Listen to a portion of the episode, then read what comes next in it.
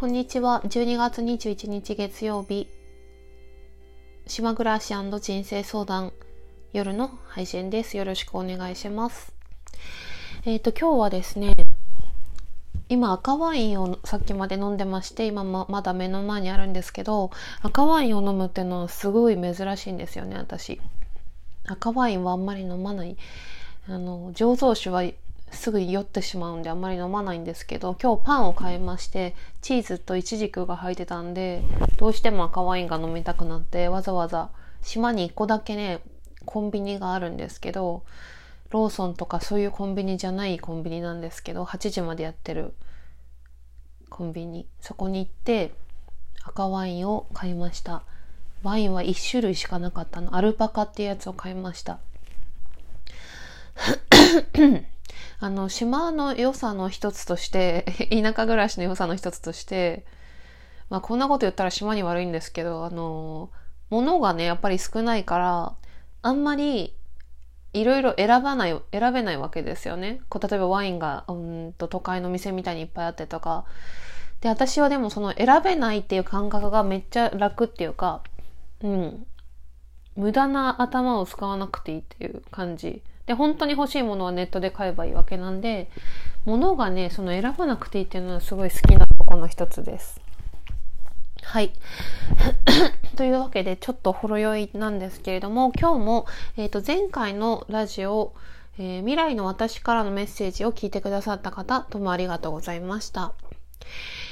えっ、ー、と、今日はですね、午後1時から3時まで、有給休暇をもらいまして、えー、一旦家に帰り、えー、実は、うんと、コラボ収録っていうのをさせていただいて、後でちょっとこの番組の一番最後でお知らせをしますが、その URL, URL を貼っておきますので、後でまた説明しますので、ありがとうございます。はい。えっ、ー、と、今日はですね、前回15年前の日記を読んだんですが、それでちょっと正直読み切れなかったんで、それをどどうしてもその、それが今読むのに必要だったんで、必要っていうか、今読む必要があるっていうことだったんで、えっ、と、2つぐらい読みたいと思いますので、あの、手抜きをしてるわけではありませんが、どうぞお付き合いください。えっ、と、2006年の3月27日、月曜日、えー、今から、うん、15年ぐらい前ですね。当時25歳の私の日記です。はい。では読みます。京都へ行ってから世界に対する自分の哲学が一つ生まれて、それを人に伝えたいから書きたいんだけどなかなか難しい。文章にするのはもちろん難しいけど、喋るのも難しい。喋ってる時なんてどんどん言葉がねじれて、半分も伝わらなくって、一層私の脳みそを貸してあげたいと思っている。世界は言葉ではなくて映像だから。簡単に言えばどこにいても、ありのままの世界を受け止めようとしても、自分がいる限り、いつでも世界は必ず二つ存在するということ。サニーデイサービスの夜のメロディーの世界が好きで、サニーデイの歌詞、えー、ね世界がもう目の前にあるような夜を知っているかい？もう何もかも飽きてしまってもまだ終わらない夢のよう。そう写真がさ、出来上がる時のようなそんな日々ってないかい？もう幻が色づいて鮮やか、信じようと信じまいと。メロディーなしでこんな世界を日々で味わいたいと思っていた。でもこの歌は曽我部さんの脳みその世界だなんだなって気づいたから、歌のようなシーンで日常に出会っても、ありのままの色で感じられるかどうかはその人次第。過去と未来を忘れて今に集中できる心があるかどうか。昨日までの道のり、これから帰る場所、明日から当たり前のように続いていく生活や仕事のことをすっぽり忘れられるかどうか。でも自分を通して形を変えてみるのもまた、一つの世界には違いないイメージとリアル。目に映るものを100%の純度で感じたいと思っていた。でもきっとこれはすごく難しいんだろう。今まで信じてきたもの、常識も知識も固定概念も全部捨てて、自分が誰であるかということも忘れて、赤ちゃんの心にならないと。でもそれを捨てて真っ白な自分になって見える世界にすごく興味がある。いつかそこに行ってみたいって思う。記憶って愛しくて宝物で死ぬまでそばに置いておきたいけど、記憶が抜けちゃうようなライブ、かっこ瞬間をそろそろ見たいなって思ってる。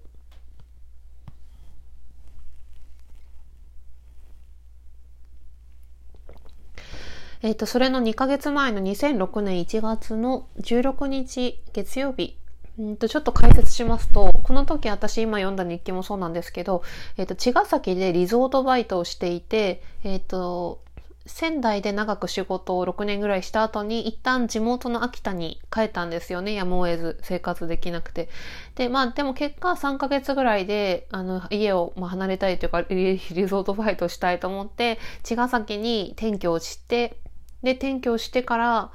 3ヶ月ぐらい経った頃ですかね。で、一旦、私にとってのそのベースが仙台に友人がいっぱいいたりするっていうことがあったので、そのお正月の1月に仙台に帰ってきて、で、まあ今も似たようなことを用意してるんですけども、で、またその仙台からバイト先の茅ヶ崎に戻ってきて、寂しかったっていう話をちょっとしてるっていうちょっと設定を今話しました。で、1月16日2006年、15年前、読みますね。茅ヶ崎に帰ってきました。寂しい気持ちはいつでも想像以上です。日曜日の夜は寂しいだろうなって予想はしてたけど、やっぱりいつもの通りその気持ちは想像以上だった。世界中のブルーを一人で背負っているような、背負っているんではないかと思うくらい、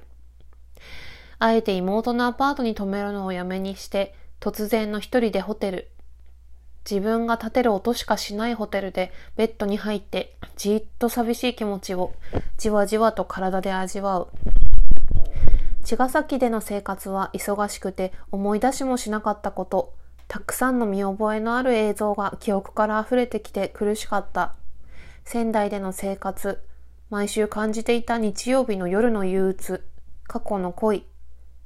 直島、家族、カフェ、夏のバイト、痛いことさえ懐かしく恋しかった。時々こんな風に時間の流れていることが怖くなる。今がどんどん過去になっていくこと。マリさんがもう人と別れたくないといったことを思い出して強く共感した。私はいろんな人と出会ったけど別れてきたなって思う。それが綺麗なことに思える時もあるけれど、どうしようもなく悲しい時もある。新幹線は早すぎる。仙台から東京まで1時間半。気持ちがまだそこに残っているのに、すごいスピードで、車窓の景色が流れていて、案内板にも、ただいま、〇〇を通過中の表示。どんどん仙台から離れていくことが切なかった。車内で友達から受信した携帯メールを読んだら涙がこぼれた。メールの内容。朝サンモールを歩きながら、まだ純子ちゃんは仙台にいるんだなって思いました。でももういないんだね。泣いたらマスカラが落ちるし、隣の席の知らない人が心配するだろうと思ったので、席を立ってデッキへ。窓の外の景色を眺めながら、夕べもらった手作りのチョコサラミをいただく。甘くて美味しくて嬉しくて、チョコに慰められた。洗面所で鏡を見て席へ戻る。知らない人でも隣に人がいることはありがたかった。こんな悲しみは世界に溢れているんだろうなって思う。感傷的で格好悪いし、読み返したら消してしまうかもしれないけど、この気持ちを覚えておきたいと思ったから素直な気持ちで書いた。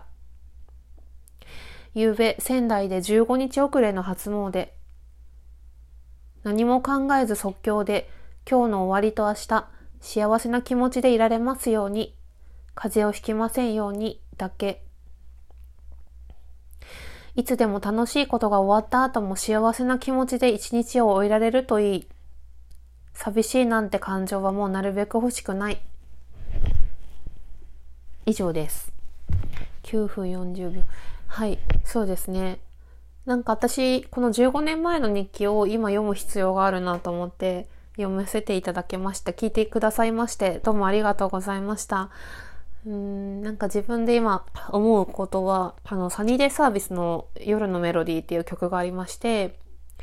えー、写真がさ出来上がる時のようなそんな日々ってないかいっていう歌詞があるんですよね。で私その当時二十歳から5歳ぐらいまでの間にあのフィルムカメラにはまってまして、まあ、当時フィルムカメラやってる人いっぱいいたし、まあ、デジカメもそんなにまだ普及してなかった頃だと思うのでレトロなものではなかったんだけどそのロシアのロモっていうカメラを使ってたんですよねすごくデザインは可愛くてでもチープな感じの。でその写真をその現像に出して出来上がる瞬間っていうのがねすごくワクワクしてで、私はその時ホームページをやっていて、写真を一枚一枚パソコンのスキャナーで読み込んで、で、それをホームページにアップロードするっていう作業をしてたわけなんですよね。で、それが自分にとって幸せなことだったんですよね。で、とにかくそのサニーデイサービスの曲の写真が出来上がるそんな日々ってないかいっていうそれがすごくね私はなんかすごい好きでわかるなってすごい思ってて。でもそういう感覚もそのフィルムカメラとかがないその世代になってくるとそういう気持ちでさえなくなっていくんだななんて今思いました。またそれが違うねあの気持ちに変わっていくっていうのはあるから別にどっちがいいとかそういうことでは全然なくて。うん。なのでなんかねそう本当にあれだねなんか時代ってすごいなって今思ったのと、あともう一個は、やっぱり私がさっき言った、なんか楽しいことが終わった後も幸せな気持ちで一日を終えられるといいっていうのがあって、なんかやっぱりね、楽しいことが終わっちゃうと、ああ、なんか寂しいって、今はだいぶ良くはなったけど、それを結構強く思ってましたよね、若い頃に。はい。じゃまあそんな感じで締めくくりなんですけど、えっ、ー、と今日ですね、チカラジの、チカコラジオのチカコさんとコラボ収録をさせていただきましたので、えっ、ー、とコメント欄のとこにリンクを貼っておきますので、もしあのおしゃべりにご興味ある方いらっしゃいましたら聞いてみてください。チカコさんはラジオのプロフィールを読みますと、家族と夫婦に関する日々の気づきをおしゃべりしています。不妊治療を諦め、特別養子縁組里親過去2歳になりましたということなんですけど、うん。なんか私は、そのちかこさん、自分からコラボとおしゃべりしたいですってあのメッセージを送ったんですけど私にとってあの私あんまりその12月になってもよくね今年やり残したことありませんか？とか言うじゃないですか。うんとで、私あんまりそういう感覚ないんですけど、私にしては珍しく、私は9月にこのスタンド FM を始めて、本当にわずかな方しかあのフォローしてないんですけど、その前回あのコラボしたウェルカムレインさやかさんと、あとこのちかこさんとおしゃべりをしてみたいなって思って、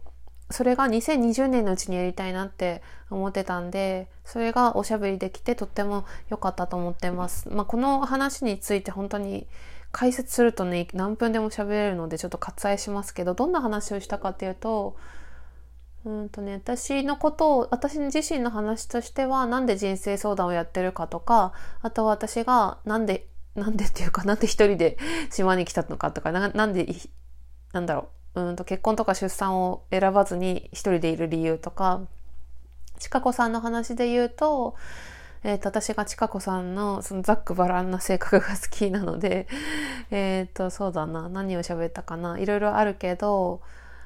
うん、そうだ、えっとね、あのー、あれを聞きましたね。ちかこさんにとってのその子育てをして子育てでなんかどんな家族を作っていきたいかとか子育てでどんなことしたいかとかそんな話を聞きました。うん。